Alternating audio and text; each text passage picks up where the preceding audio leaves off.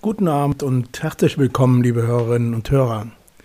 Ich begrüße euch zu einer weiteren Episode unseres Podcasts vom Wachsaal in die Gemeinde 45 Jahre deutsche Psychiatrie. Na und?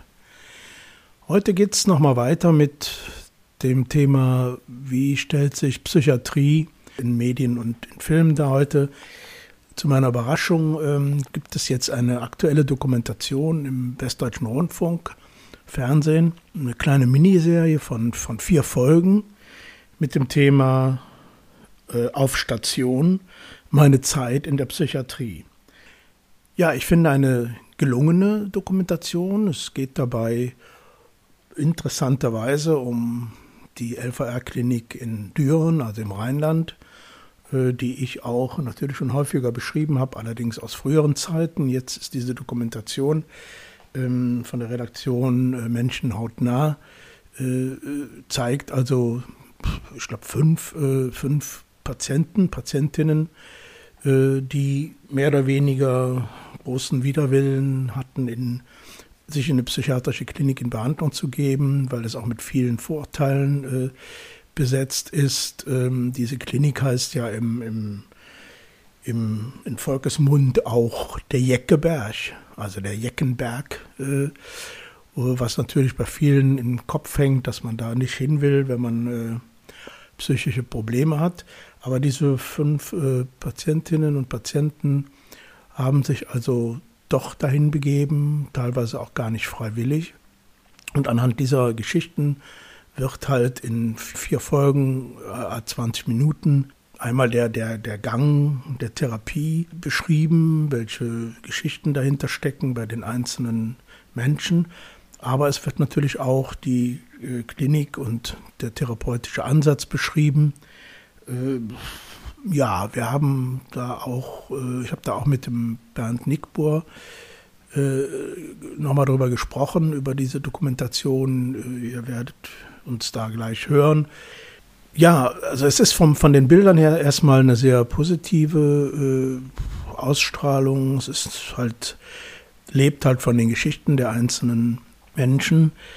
Ich so als Insider habe natürlich auch einen sehr kritischen Blick auf diese Dokumentation, wobei ich aber erstmal festhalten will, das ist gut, dass es überhaupt zur jetzigen Zeit äh, auch noch äh, öffentlich-rechtlichen Rundfunk gibt, der diese, dieses Thema aufgreift. Das finde ich sehr positiv. Dennoch will ich auch nochmal auf einzelne Aspekte dieser äh, Serie eingehen.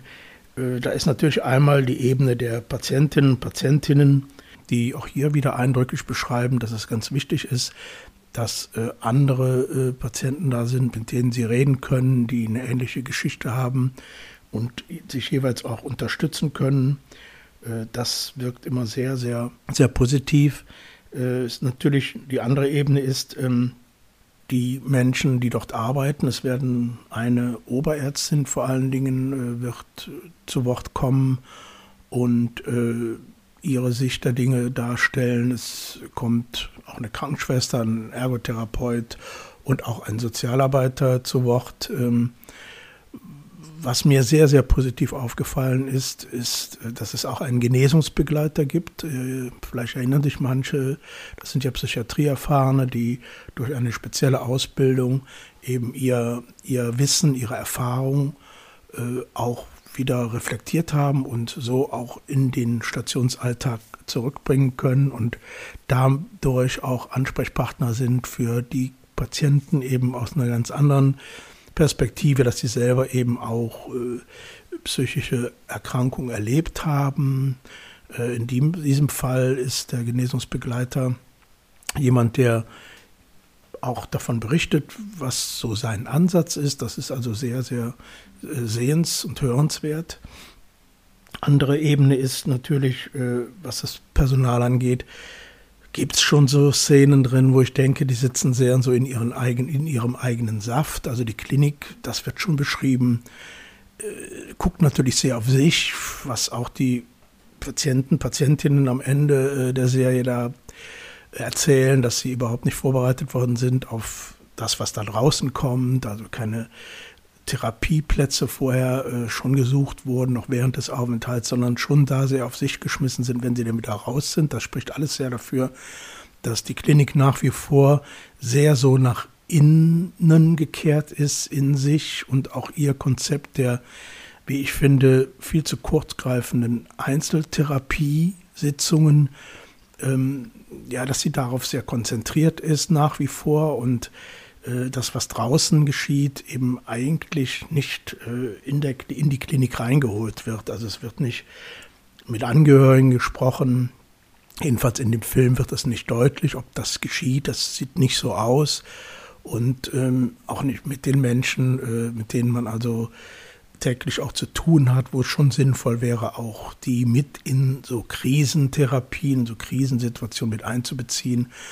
Äh, das, das geschieht alles nicht. Dennoch ist es ein sehr respektvoller Umgang äh, mit den Patienten, was man natürlich eigentlich auch als selbstverständlich voraussetzen kann, aber äh, durch die baulichen Umstände ist es auch eine ein sehr angenehme Atmosphäre auf, den, auf der Station.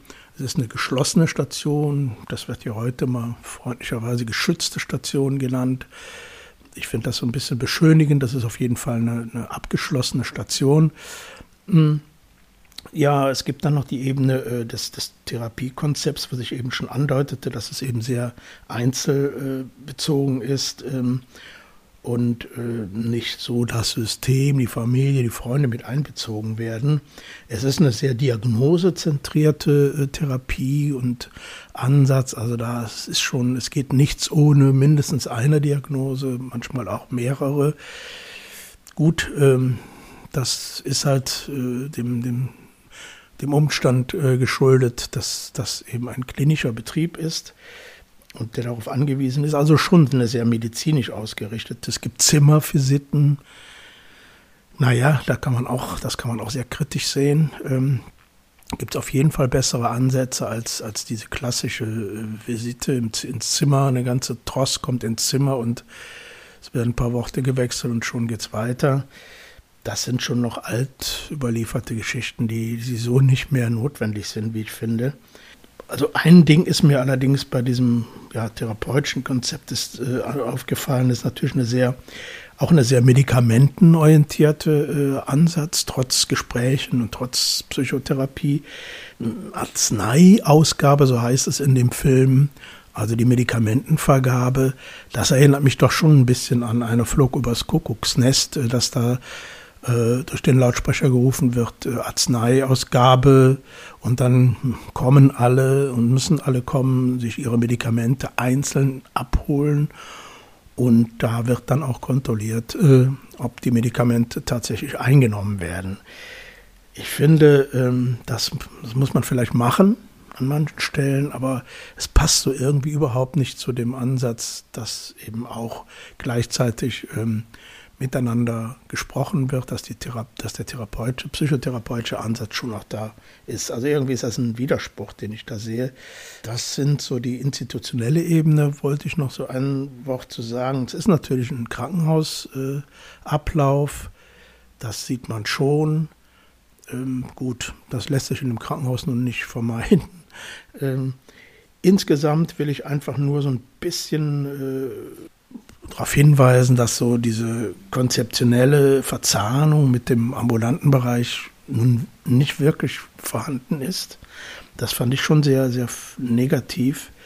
Ähm, insgesamt so die Klinik den eigenen, einen eigenen Kosmos darstellt, ohne die direkte Verbindung nach draußen, die Entlassungsvorbereitung wirklich äh, nicht äh, vollzogen wird. Äh, diese Serie, diese Dokumentationsserie lebt davon, von den Geschichten der, der Patientinnen und Patienten, finde ich. Das ist schon was, was ja einen Einblick in Prozesse gibt, die Menschen eben durchlaufen, wenn sie in schwierigen psychischen Ausnahmesituationen sind und sich in die Klinikbehandlung begeben. Das wird schon deutlich.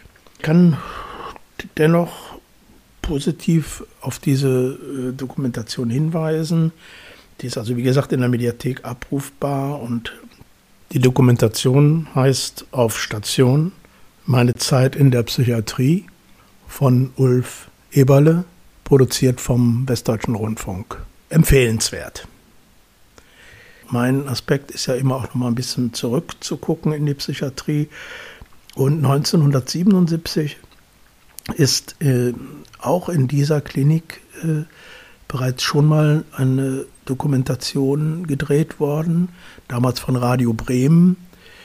Der Titel hieß Drinnen, das ist wie draußen, nur anders.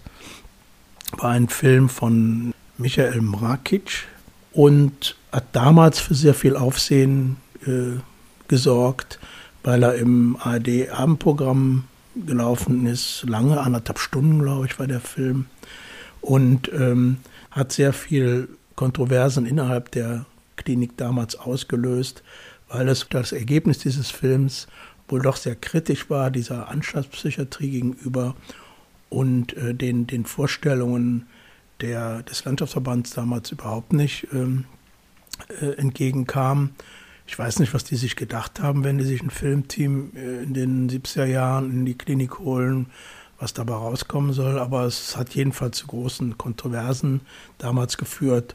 Daran habe ich mich erinnert jetzt, als ich diese Dokumentation neuer, neuerer Zeit eben aktuell auch über einen Teil dieser Klinik in dieser LVR-Klinik äh, gesehen habe. Gut, wer also will, schaut da mal rein. Hört jetzt noch mal kurz unseren, ähm, unser Gespräch, was ich, oder das Gespräch, was ich mit Bernd Nickbohr zu diesem Thema geführt habe. Ich habe mir die erste Folge angeguckt. Ja, ja, es sind vier, vier Folgen. Mhm. Hast ja. du alle vier schon gesehen? Ja, also mhm. die sind ja Mediathek. Sind ja, ja, ja. Ja, die sind alle nur 20 Minuten. Mhm. ist ja so ein, so ein Finde ich aber ganz gut gemacht, muss ich sagen. Ja? Gefällt mir. Interessantes ja, Format. Und du findest das also so von, vom, vom Machen, von der Machart gut? Gut. Also richtig auffällig gut sogar. Ja? Also das mir ging. Hat er, ich, er hat ja ein paar ganz äh, geschickte Sachen gemacht. Also keine Kommentar drüber, finde ich ja eh immer gut. Die, ja. Leute, die Leute reden selbst gut. Er hat ab und zu was eingeblendet, äh, also so Texte, biografische Daten und so.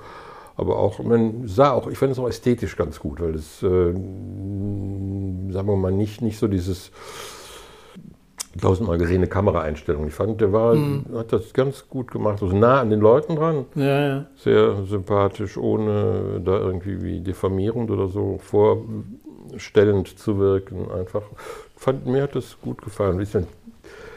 Ja, was, was, mir ja immer äh, auffällt, wenn es um den Jeckenberg geht, was ja, ja. auch schön gesagt wird, ne? also bin ja da als Kind oft gewesen, weil meine Oma ja da gewohnt hat. Also als ich dann schon nicht mehr, aber die hat halt äh, als junge, jung verheiratete Frau und die ersten Kinder, die sind dann da noch aufgewachsen. Also sprich, meine Mutter ist da noch auf dem Jeckenberg in so einer Dienstwohnung, weil mein Opa ja Polizei war, weil mein Opa ja Polizist war. Und die hatten da Dienstwohnungen von der Stadt. Ja. Und da wohnte halt die Familie meiner Oma, also meine Oma, mein Opa und äh, die beiden Kinder, also meine Mutter und, und ihre Schwester, bis die dann irgendwann unweit von dort selbst gebaut haben. Aber ich kriege das nicht, da schon öfter darüber nachgedacht, immer jetzt speziell im Rahmen des, des, äh, dieser Psychiatrie-Geschichte oder Podcast-Geschichte. Ich bin da als Kind, sind wir da auch, weil ich ja bei meiner Oma lange, eine Zeit lang quasi aufgewachsen bin, sind wir da auch oft hingegangen und haben da irgendwelche Freundinnen von der Oma besucht zum Kaffee trinken oder zu irgendwelchen, was weiß ich was, äh, Veranstaltungen. Mhm keine Ahnung, kriege ich nicht mehr so richtig auf die Reihe. Ich weiß nur, dass man da hinging, so, also meine ja. Familie mit mir als, als Kind. Da gibt es auch noch Fotos von, wo ich da rumlaufe. Und äh, Jeckenberg war die, von meiner Oma aus der nächste Berg, wo, als, wo man rodeln konnte. Da gibt es ganz viele Fotos von mir, wie ich den Ach, Jeckenberg runterrodele ja, ja. mit den anderen Jecken zusammen Ach. oder wie auch immer, weiß ich nicht.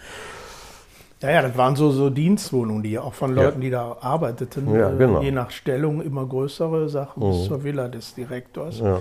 War das ja da begehrt eigentlich, weil mhm. das ganz günstige Wohnungen waren, da am, am, Heerweg oder so fällt mir da mhm. gerade ein, hieß diese genau. Straße. Ja. Ne? Und, ähm, und also von daher, von daher ist mir das nah, weil es ein Stück Kindheit ist. Ja, ja, ja, ja. Aber ich meine, da war das ja auch schon klar, dass da die Verrückten sind. Ja, die sind mir ja auch begegnet. Also da hatte man ja, also die liefen ja da rum. Also die waren ja, ja, die waren ja nicht alle immer ständig eingesperrt, aber ja. sondern die begegneten einem da, wenn man da hinging, das weiß ich nicht, Parkanlage oder Garten ja, oder wie man das nennen will. Da habe ich nicht mehr so eine große Erinnerung war ja ein dran. Riesenpark. Eben, das war riesig groß und schön. das war also, ist heute noch schön. Äh, wie gesagt, also von, von meiner Oma, die ja da Schulstraße um die Ecke wohnte, war das die nächste schöne Grünanlage. Also man konnte dann noch bis an die Ruhr in die andere Richtung laufen, mhm. aber das war ja alles wild, war ja kein Park damals, das ist ja viel, viel später, Ende der 60er. Alles äh, ja, irgendwie parkähnlich aufgearbeitet worden. Aber das war der nächste Park, wo ähm, ja, waren auch viele andere Kinder. Also das war ja, einfach, wo man mit den kleinen Kindern hinging. So. Also als mhm. äh, ganz normal. Von daher ist mir der Jeckenberg quasi zweite Heimat, wenn man das mal so sagen will.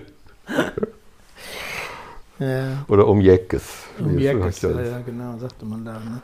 Ja. Kann ich denn nochmal fragen, was du da gut fandst auf der Ebene? Also so, da sind ja so so Protagonisten, die mhm. da vorgestellt werden, aber auch eine Ärztin und noch andere. Leute. Ich fand, das, was, was mir sehr auf, äh, mir angenehm aufgefallen ist, ist, dass die Grundhaltung von allen Leuten überaus positiv war. Mhm. Und das äh, schlägt sich auch in den Bildern nieder. Das ist immer hell und sonnig und die Kameraeinstellungen zeigen weite Räume, große Flächen, also wobei man, das liegt vielleicht auch an meiner äh, psychischen Disposition ich mit Psychiatrie immer Enge und Klaustrophobie verbinde.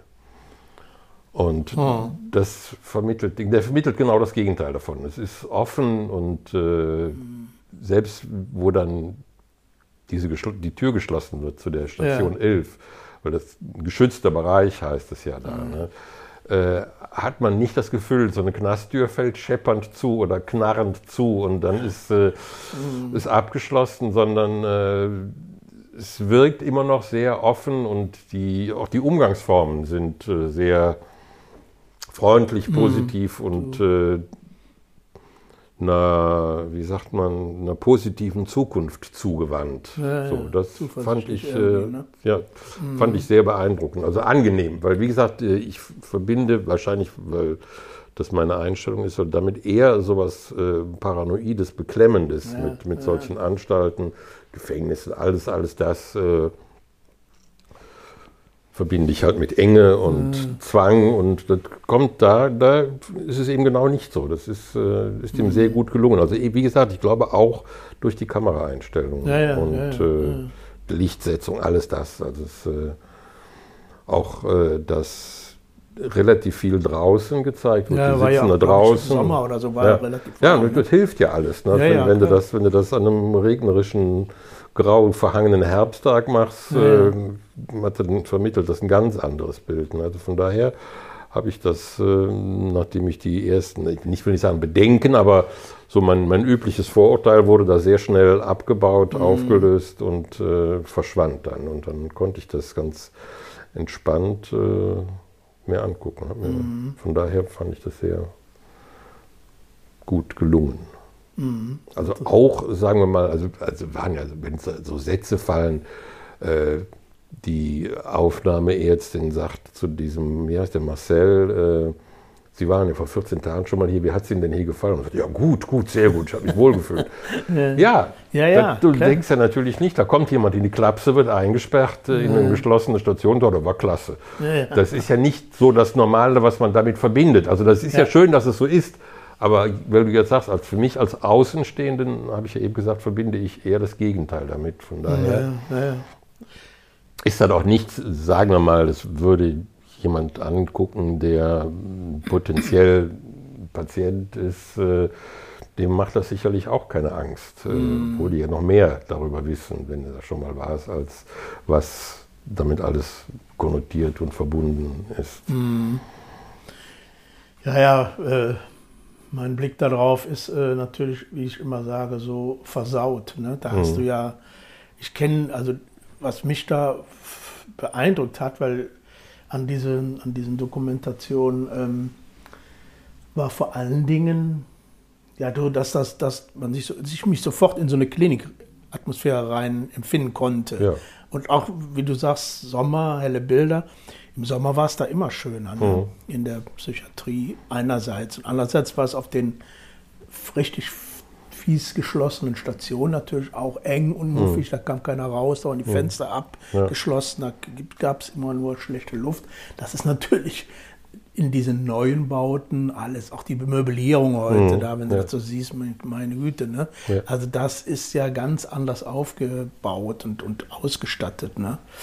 Ähm, aber mein Blick ist immer so versaut, weil ich dann sehr schnell so mitkriege, das ist so ein, so ein in sich geschlossener Kosmos. Wenn ich Mhm. jetzt mal nicht sage Anstalt, sondern einfach nur in sich geschlossen, oder ja auch in den weiteren Folgen ist das nachher, wird das nachher aber deutlich, dass die dann, wenn sie dann entlassen werden, dann haben sie keinen Anschlusstherapeuten, weil sie den nicht kriegen, da ist nichts vorher eingefädelt worden. Das heißt, diese ganze Verbindung nach draußen, ne, das wird dann sehr schnell klar, die existiert nicht. Ne? Die sind, das, was ich wirklich auch positiv finde, ist, dass das, sie sehr respektvoll waren, alle, auch die Leute, die da arbeiten vor allen Dingen und auch die untereinander, die Patienten, ist ja oft so, dass das auch eine große Stütze ist, wenn die äh, untereinander sich eben da ja, gegenseitig äh, unterstützen können.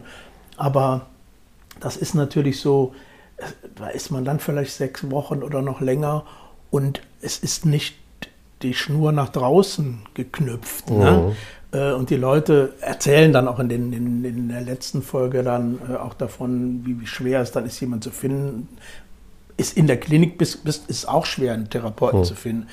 Aber dass diese, diese, dieses in sich geschlossen, also das finde ich nach wie vor so ein, so ein Phänomen von so Kliniken. Das ist ein, die gehen davon aus, dass das, was sie da an Behandlung äh, anbieten, erstmal sehr wirkungsvoll ist, musst du ja auch. Ja. Aber es geht, ist natürlich nicht auf die Dauer angelegt. Ne? Dann sagen ja auch viele, ja, dann, ich habe jetzt weniger Angst, weniger Schwellenangst, wieder mal anzurufen, wenn es mir wieder schlecht geht, was ja auch gut ist. Ne? Aber es gibt natürlich neben dem, was da drinnen stattfindet, draußen ja auch sehr viel an Angeboten. Und eigentlich geht es ja auch ein bisschen darum. Ich sag mal nur, das ist so mein, mein ja, ja. Blick natürlich auf, diesen, auf, so eine, auf so eine Dokumentation, ne? wo ich dann auch denke, ja, wenn die haben alle auch Schwierigkeiten mit ihren, mit ihren Angehörigen oder mit Freunden oder so, da haben nur Einzelgespräche stattgefunden oder nur mit den Leuten, die halt auf der Station sind Ja. und ähnliches Schicksal haben. Ich will nicht in Abrede stellen, dass das auch hilfreich ist, manchmal sogar vielleicht gut ist. Aber in der Regel muss es irgendwie auch eine Verbindung geben zu dem realen Leben und zu den Menschen da. Ne? Also das war immer mein, unser Ansatz, äh, dass man sagt, okay, wir müssen sozusagen das System in Anführungszeichen müssen wir mit einbeziehen, auch schon dann. Ne? Ja, ja, Am besten schon in der Mhm. Krise, damit für die nächste Krise auch alle vielleicht eine andere Möglichkeit Ja, haben, damit umzugehen. Das ist sowas, was mir so, was so typisch war. Ne? Also das ist aber jetzt jenseits von, von unfreundlich oder, oder das, ne, das, ist, das ist einfach nur nochmal ein, ein anderer kritischer Blick drauf. Was mir nämlich auf, eingefallen ist, ich bin nicht ganz sicher, ob ich da schon mal was in so, einem, in so einer äh, Episode, Podcast-Episode gesagt habe, aber ich kann es mir kaum vorstellen. Nicht. Es ist ja 1977 genau da auch eine lange Dokumentation gedreht Ja, ja, das hast du worden. mir zumindest mal Ja, erzählt. ja, ja. Das war so eine Radio Bremen-Produktion. Ähm, äh, Mrak, Mrakic hieß der, glaube ich, Michael Mrakic war so ein Dokumentarfilmer, Schweizer, glaube ich. Und die haben damals ziemlich revolutionär äh, in zwei Teilen in der ARD im ersten äh, da so eine Doku gebracht. Ähm, und die ja auch zu einer Zeit damals stattfand, als die Verhältnisse dann natürlich noch viel schwieriger, viel schlimmer waren. Ja. Ne? Ich meine, 1977 war das. Ja, ne? ja. Ich habe jetzt noch mal ein bisschen geguckt. Ich finde da jetzt kein, finde es kein Bildmaterial, keine Ahnung. Selbst in YouTube finde ich von dem alten Film nichts. Es gibt irgendwo noch ein paar Kopien, weil ich kenne Leute, die da auch mit dran gearbeitet haben. Aber äh, da ist natürlich so eine Dokumentation wie jetzt, äh, ich meine, abgesehen davon, dass es wie viele Jahre, 40, 50 Jahre her ist, ähm, abgesehen davon, dass in der Zeit eben sich viel verändert hat, wirkt natürlich dieses Klaustrophobische war in dem Film deutlicher, in dem alten Ja. Film, ne, ganz klar. Aber äh, hier ist das natürlich nicht so. Naja. Ja, aber ich finde ja, man ist ja die, die zweite Überraschung jetzt innerhalb von ein paar Wochen, nachdem jetzt da dieser Berlinale Film war, dass das jetzt auch nochmal äh, doch nochmal ein Thema wird, so diese normale Psychiatrie. Mhm. Ne? Ja. Im öffentlichen Fernsehen finde ich ja erstmal auch ein absolut positives mhm. Ding. Ne? Das ist ja diese Redaktion Menschen hautnah, die, mhm. das, ah, ja, okay. Die das gemacht haben. Aber wie gesagt, diesmal eben in so einer Serienform. Mhm. Ne? Also bin mal gespannt, was es so für Resonanzen da noch gibt. Ja, ich meine, für mich, für mich ist halt immer so ein Lichtblick, dass, dass offenbar irgendwo da draußen auch immer noch mal Leute sind. Die sich damit beschäftigen sich damit und die, beschäftigen. die, das ein bisschen, dem ein bisschen Öffentlichkeit vermitteln. Ja, ja, ja. Hi Klaus und alle, die uns zuhören. Kürzlich hatte ich ein interessantes Erlebnis. Ich habe mir die ersten Folgen der TV-Serie Luden angesehen. Tolle Schauspieler, gut gemacht, zwischen abstoßend und faszinierend ohne allzu viel Romantisierung von Zuhältern, Prostituierten und dem Leben auf und vom Kiez rund um die Hamburger Reeperbahn in den 80er Jahren. Jedenfalls spielt da auch eine junge Frau eine Rolle, die aus dem Heim abgehauen ist und im Milieu ihre Mutter sucht. Sie findet einen Job in einer Kneipe und irgendwann wird sie von ihrer Arbeitgeberin genötigt, in der Kneipe zu singen und oder zu tanzen. Sie lässt sich auf den Gesangsauftritt ein und singt I Go to Sleep von den Kings, beziehungsweise den Pretenders oder Marion Merz. Darum ging es im vorletzten Podcast, wenn ich mich recht erinnere. Eigenartig solche Koinzidenzien, aber witzig. Heute geht es um James Osterberg, besser bekannt als Iggy Pop, der im Januar diesen Jahres sein neues Album veröffentlicht hat mit dem Titel Every Loser.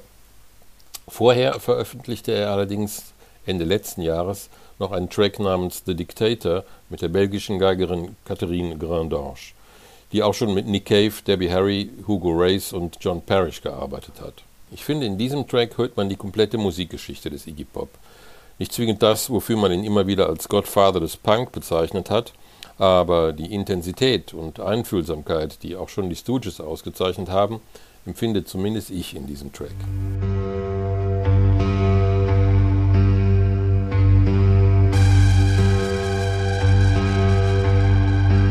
When I was a little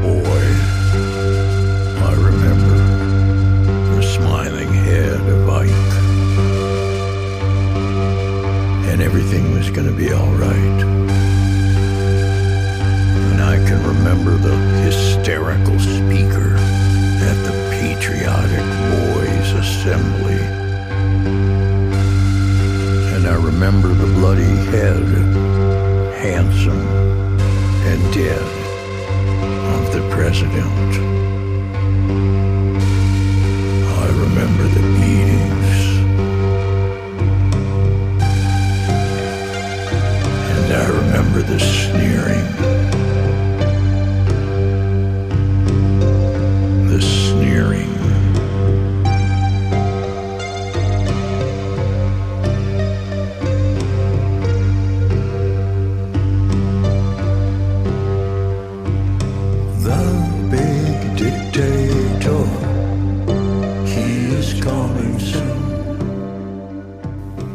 letzte Veröffentlichung, das Album Free, fast schon ein wenig wie Jazz und Poetry, ist Every Loser wieder voll Rock'n'Roll.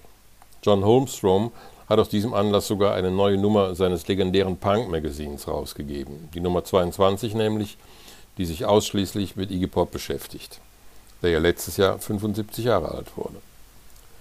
Wer hätte das gedacht? In den 70ern hörte man von Klinikaufenthalten wegen Drogenkonsums, Entzüge, Therapien all das Rockstar-Zeug eben, das viele nicht überlebt haben.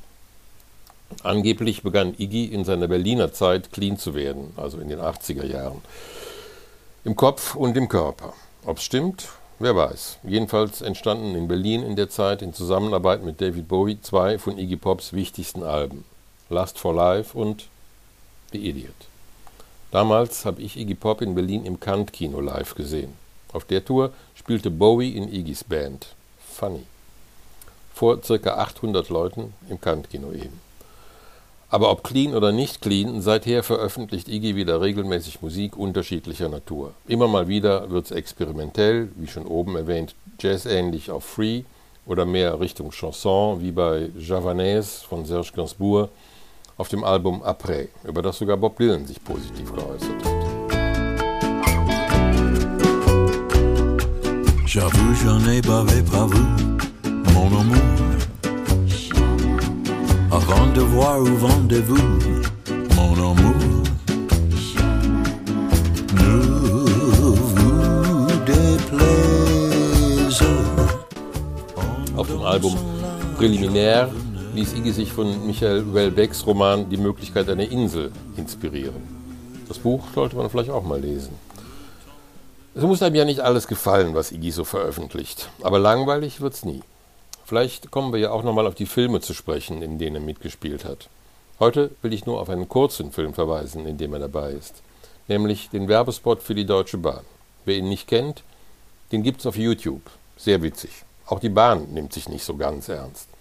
Und wenn Iggy als Passenger sagt, sorry, geänderte Wagenreihung, freut man sich fast schon auf die nächste Bahnfahrt und die geänderte Wagenreihung. So viel zu Iggy und als positiven Abschluss gibt's den Titeltrack von Last for Life und das wünsche ich dir, Klaus, und allen, die uns zuhören. Vor allem auch denen, die beim Zuhören gerade mit der Bahn fahren.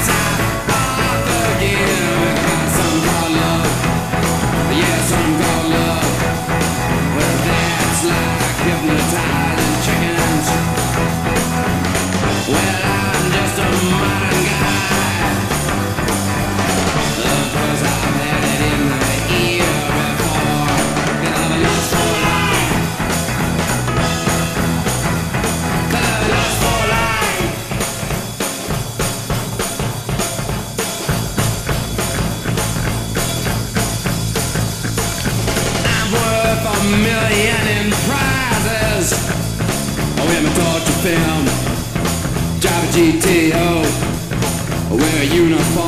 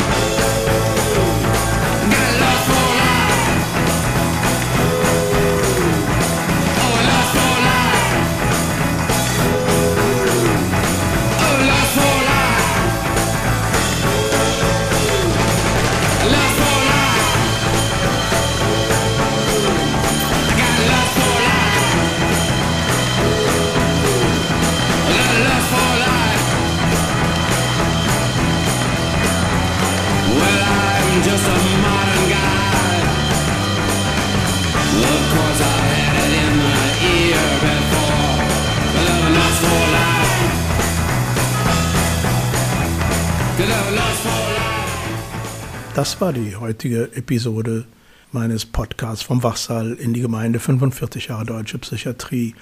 Na und?